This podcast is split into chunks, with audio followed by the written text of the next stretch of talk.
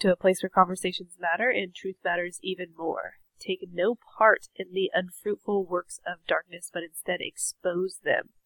But when anything is exposed by the light, it becomes visible. For anything that becomes visible is light. And that's what we're going to try to do today. So there's this New York Times article that I got in my email the other day. And the headline is Do COVID Precautions Work? And I thought this would be interesting. And so at the very top heading, it says, Good morning. Life in Red America and Blue America is quite different. What about COVID caseloads? And it says, A modest gap. Daily life in Red and Blue America has continued to be quite different over the past few months. So it says in countries' most liberal cities, the country's most liberal cities, many are still avoiding restaurants. The number of seated diners last month was at least 40% below pre-pandemic le- levels.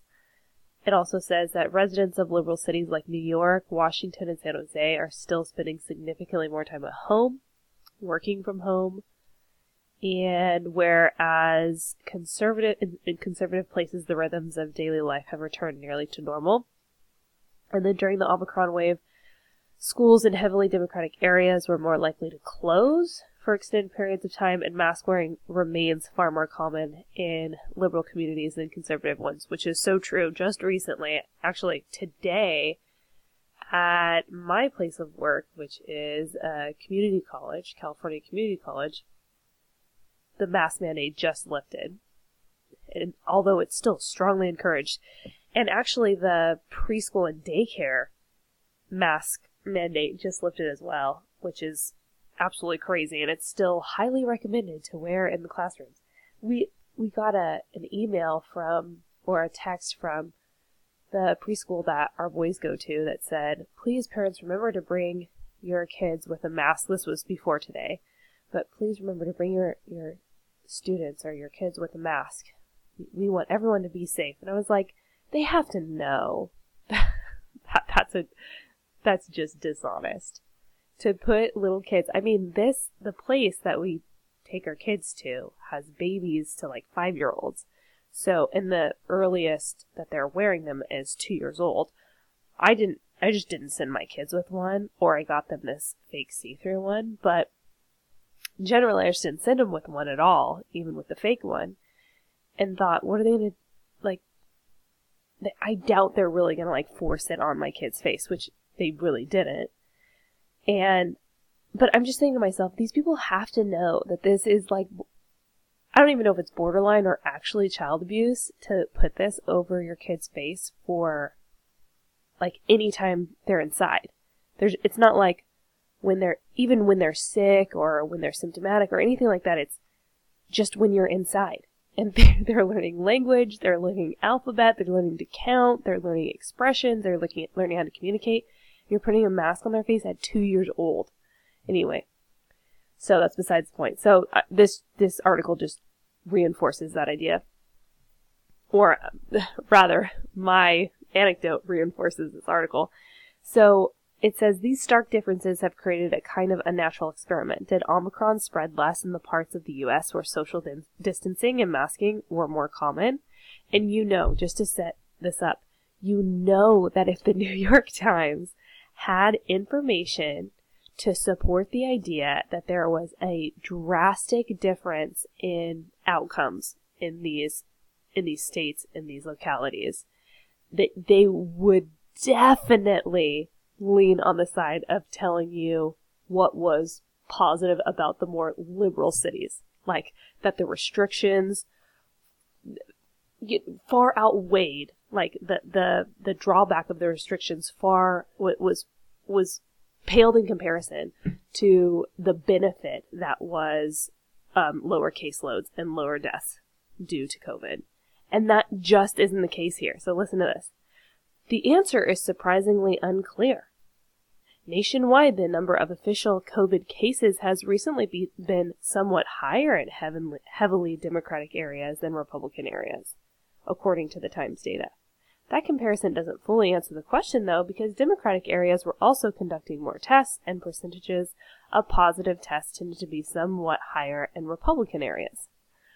Okay, so basically, there's not a clear outcome between these two, except for the fact that people in more conservative areas have been living much more free, like normal humans, the with the rights that God already gave them.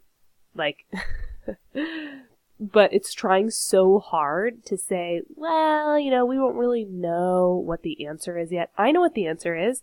The answer is you shouldn't have shut down society. Now, I will admit that I was one of the culprits at the beginning. I remember going into this kind of like house party. I think it was the summer of 2020 and no one was wearing masks but me. I can't even believe I'm saying this because I am so anti-mask right now that, and that was a year and a half ago. That wasn't even that long ago. My position has so drastically changed on this because I started, in my perspective, started to put the pieces together and started to realize what was actually true. So, anyway, my position has totally shifted on this and now it's so, so obvious that the New York Times, if they had something good to say about liberal cities, about progressive areas and the restrictions they put on everybody, they would say it. And they would say it again and again and again and again. Just like up front when they said if you weren't wearing a mask, you were killing grandma. If you weren't wearing a mask, you were hurting your, hurting kids, which is like bizarre. If you uh, weren't vaccinated, you were the one that, you know, this is the pandemic of the unvaccinated. Oh, gosh. Okay, so moving on says no st- single statistic offers a definitive answer. When I look at all the evidence, uh, I emerge thinking that liberal areas probably had slightly lower Omicron infection rates than conservative areas, but it is difficult to be sure. So that's what he thinks. I think it's a he that's writing this. Let's see. David Leonard. Okay, yeah. So I think that they're lower. And a lack of a clear pattern is itself striking you know what? It's not striking because people that started again to put the pieces together and knew that this was manipulation, this was mass manipulation of people to get them to do whatever the government said and so they could wield power, so, the, so these little tyrants could wield power. When we finally figured that out, some people knew it much earlier on, obviously. When we started figuring it out, this pattern is not striking to us. Now, unfortunately, a lot of the, you know, my age group, our grandparents and older are so dead set on the fact that the New York Times and all the media is just reporting the facts. There, there's nothing to read into it. So, you know, whatever Fauci tells me is what is gospel. So then wait for it. At the very end of the article, what does it say? Vaccines above all. The first lesson is that COVID vaccines are remarkably effective at preventing severe illness. And you're like, okay, how did you take an article that was about COVID restrictions and how you really couldn't see if there was any benefit to the overwhelming kind of tyrannical restrictions that were imposed on really in the entire country, but specifically on liberal cities and liberal states. How did you take that and insert, but just so you know, you should still get vaccinated? I swear, these people can stick vaccines in any article. okay. It could be an article not about COVID. It could just be about like kids, you know, having fun at the playground. And then it's like, but there was an unvaccinated child. And so everyone else ran off. It's like, they cannot help but to insert something about vaccines into their articles. So, I think that the whole mask thing lifting, you know, mask restrictions lifting really is a distraction. Now, people will say that, you know, the Ukraine and Russia war is a distraction as well. Not to say that, that's not to say it's not true, but that it's, the way it's being reported on is to distract and to confuse and to polarize people even more. Okay. With that said, I think it's also a distraction to start getting through COVID vaccine requirements for kids. Like they're going to start passing in school districts, they're going to start passing in different municipalities and then in states. And all while you're not paying attention because everyone is thinking to themselves, oh, mask mandates lifted, we're going back to normal. Why is it okay for there still to be vaccine requirements at schools? Tell me that. Okay, our school just changed that the maxi- uh, that the mask mandates are lifted, and that if you're unvaccinated with a COVID vaccine, you only have to get tested once a week. And everyone's like, yay, that's so great. Why are we applauding that? There shouldn't be any vaccine requirement, number one. There shouldn't be any testing differences for vaccinated and unvaccinated, okay? That is segregating people. It's bigoted.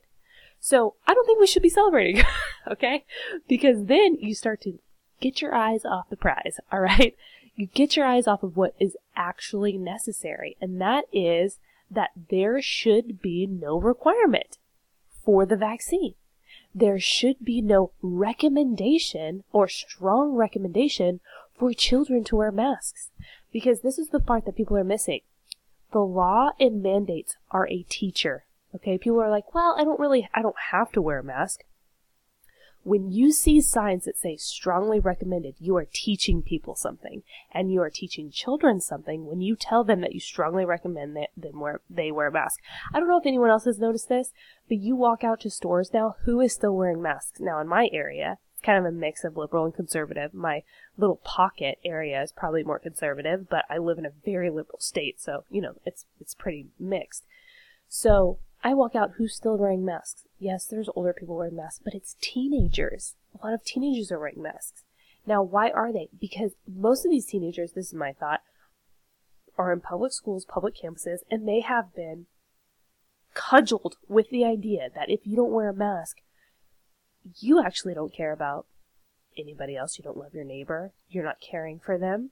Like, why wouldn't you give up your freedom? It's a sign, right? It's a sign of laying down their freedom for other people because they've been lied to.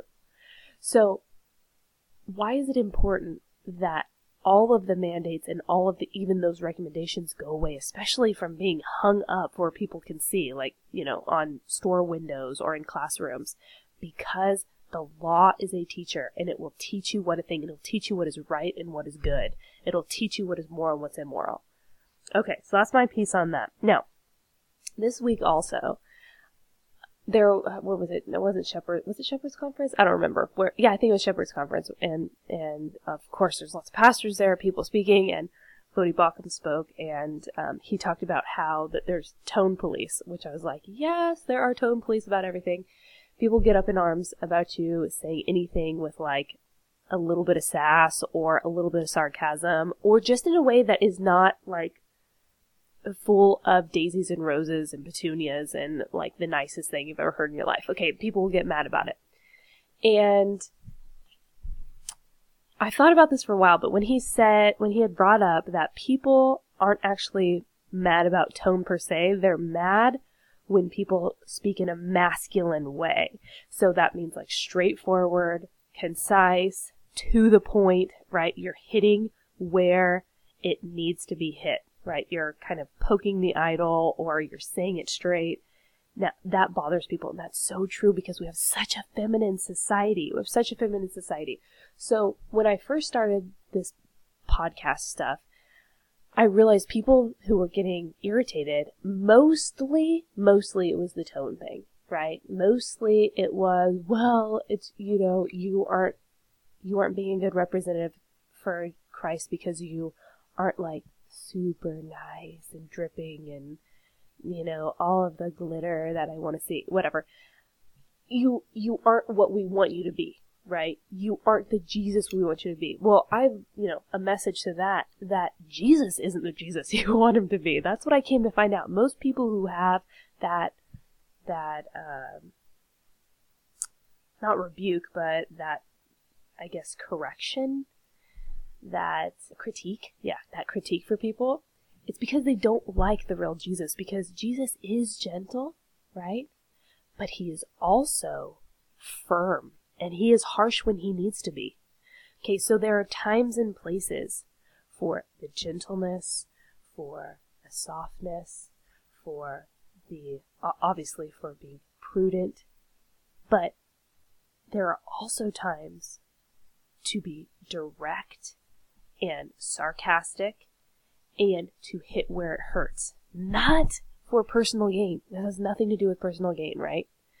So, when I hear some critiques about, like, I, I got the, my, I should, my favorite, I don't know if I should say my favorite or my most remembered critique was when I posted on Facebook that it is more popular to applaud somebody or to support somebody in their sin than it is to call it out. And I put hashtag pride because it was in, I think it was in June, right? So Pride Month. And I got a lot of Christian, uh, well, well, some who, yeah, I think are brothers or sisters in the Lord that were upset with it. And then some like apostate Christians who have walked away from the faith or have called it, you know, something totally different who were totally upset about that. Now, why were they upset about that? Because it looked like I was trying to pick a fight. And I will say this, it, it is astonishing to me that people are so much more concerned about how you say fire than there being a fire in the building. It's like this, this is how I see it. It's like, I see this fire. Like, fire! Get out of the building! Get out! What are you guys doing? Go, go, go, go, go! And then I have someone standing there. These like, you know, three, usually women, three women, and they're like, I just wish you had said it a little bit nicer. Like, are you kidding me? People, like, it, it's just, it does not make any sense at all. So, don't get me, st- obviously, don't get me started on tone. It just, it drives me nuts. Now, I think that there are totally acceptable critiques in this area, but I, I am I don't know if I want to say I'm tired of it or I think it is ridiculous to constantly hedge everything. Okay, we love the gentle, lowly Jesus, right? That's what everyone wants in the, you know, in this society is a gentle. I want to hear about the Jesus, but the Jesus that just like is like a flower. You know, he came as a lamb, but he's coming back as a lion, and he's gonna rule the world with a rod of iron. Okay, and that's not a, a petal from a rose. Okay? So we have to come to grips with the fact that Jesus is fullness of perfection, right? He is gentle and he's harsh when he needs to be. He's gentle and he's firm. Maybe harsh isn't even the word that maybe it's going to make you think of, you know, someone beating their wife. That's not what I mean. He is firm, he's direct, he's masculine, he's strong. He he pokes the idols where they need to be poked, and at the same time, a, a, a, someone who is suffering, he doesn't he, he, doesn't harm them, right? He's gentle, he cares, he he nurtures them. A smoldering wick he doesn't quench. I think that's I think that is the phrase in scripture. A smoldering wick he doesn't quench. He doesn't put it out, right? So we cannot have just this one-sided version of Jesus because he ends up being a different Christ, and it's not a Christ who ends up saving. All right, that's it for today, guys. Thanks. I'll see you again next time.